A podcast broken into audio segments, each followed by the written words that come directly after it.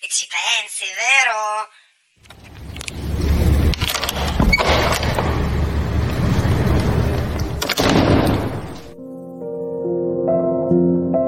Non accolsi di buon grado l'invito. Emerse una sensazione di rifiuto, con quella tipica domanda tra bocchetto su cui ogni guerriero è scivolato mille volte. A che pro? È la morbosità che inganna, figlia della volontà individuale, della propria immagine mentale, del desiderio di avere o aver da fare qualcosa per sé. È un comando. A che pro? Che vantaggio posso trarne? È un comando mentale a cui stai obbedendo. Io non lo vedo come un comando, risposi all'improvvisa voce dei miei. Sei così abituata ad obbedire alla mente da non scorgere margine di alternativa. Eseguire è la norma per te. Avevano adottato quel loro particolare tono che riesce ogni volta a farmi dubitare delle mie certezze. La mente seduce con la possibilità di migliorare la vostra condizione fenomenica, guadagno, successo, salute, aspetto esteriore, semplificazione delle vostre esistenze. Intrattiene mettendovi a sedere dinanzi alla proiezione ininterrotta delle vostre immagini mentali. Il film della nostra vita? Con la maestria di un grande regista la mente alterna suspense e ripetizione affinché vi affezioniate all'idea di voi stessi con un crescendo di empatia che vi stordisce sino all'identificazione. Con questo intrattenimento vi tiene a bada come una mamma che si ha del piccolo davanti a uno schermo per neutralizzarne l'energia vitale potenzialmente rischiosa promette sicurezze che non può garantire, tuttavia si garantisce il vostro asservimento. wow! Quel bambino si crede soddisfatto e al sicuro poiché l'adulto ha fornito gradevole intrattenimento e familiare contenimento, si illude di essere libero e invece viene selettivamente ordinata la sua attenzione, incatenato ogni potere vitale Così è per tutti voi con la mente. Nel tuo caso la mente suggerisce quale convenienza trarre dalla partecipazione all'evento. Ti conferirà più autorevolezza o prestigio? Potrà migliorare la qualità della rappresentazione mentale che hai di te stessa? Ti sta indicando cosa e come guardare, non oltre, non al di là. Troppe sono le porte il cui ingresso ti è interdetto. È barba blu, non trovi? Eh, intendete la fiaba? Barba Blu intrattiene la sua giovane moglie con feste e banchetti. Le lascia accesso indiscriminato a guardaroba, oro e preziosi, prelibatezze alimentari e ogni stanza del castello. Ma aspettate, eh, abiti, cibo, preziosi, castello. Eh, sono la ripetizione ipnotica, giusto? È la mente barba blu che ci illude di poter migliorare l'idea che abbiamo di noi stessi, che mh, mm, seduce il nostro bisogno di sicurezza. E dov'è la suspense? Egli promette ogni ricchezza del mondo fenomenico a patto che non si spalanchi uno solo dei suoi ingressi, la porticina in fondo al corridoio, che non s'abbia accesso alla consapevolezza. La mente vi addormenta ripetendo all'infinito nomi e cose e noi proviamo a svegliarvi ripetendo la storia della vostra storia. Venite messi al mondo letteralmente con una fiaba, ma è racconto d'orrore. Cosa intendete? Leggi la storia, trova il divieto. La cercai in rete sul telefonino.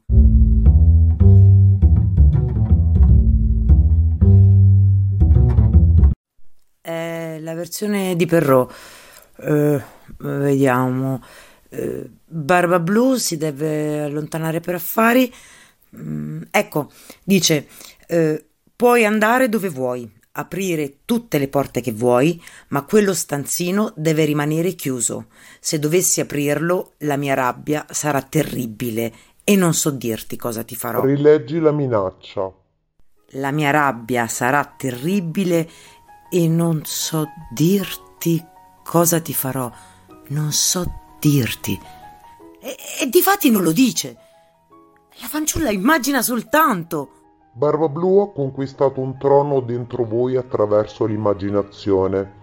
Questo è il secondo livello di sogno. Il primo è il mondo fenomenico dove banchetti e ori servono a conquistare la vostra attenzione per condurre l'idea di voi stessi nel secondo livello. Dunque, Barba Blu si è infilato nell'immaginazione della moglie e lo fa tramite l'assenza, come un genitore che si allontana per verificare quanto sia ammaestrato il proprio cucciolo, se abbia introiettato le restrizioni imposte.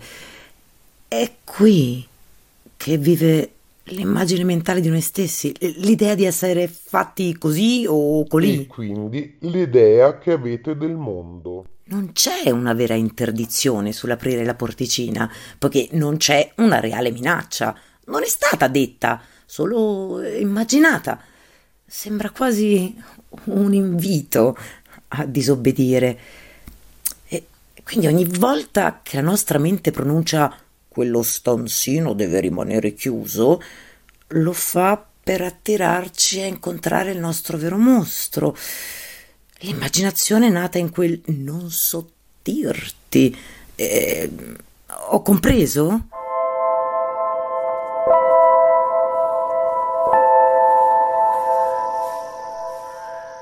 Guarda bene, è un vuoto. È lasciato appositamente lì affinché voi cuccioli d'uomo o figli dell'uomo lo riempiate con la vostra immaginazione, ma quelle letture che ne date sono figlie del parassita, barba blu, mente, quel vuoto e il deserto che voi arredate con la paura.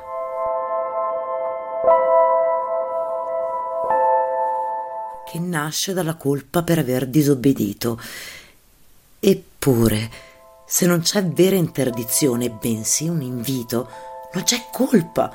Allora non dovrebbe esserci neanche paura. Questa è la visione.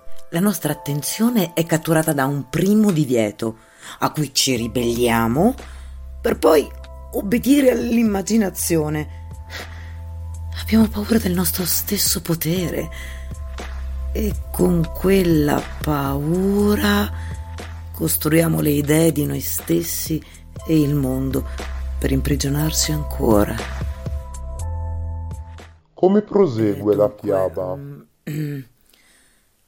Il, il pavimento era coperto di sangue e alle pareti erano appesi i corpi di tutte le donne che Barba Blu aveva sposato. Erano tutte morte scannate. Siamo scesi al terzo livello. Tutta la storia è in questa affermazione.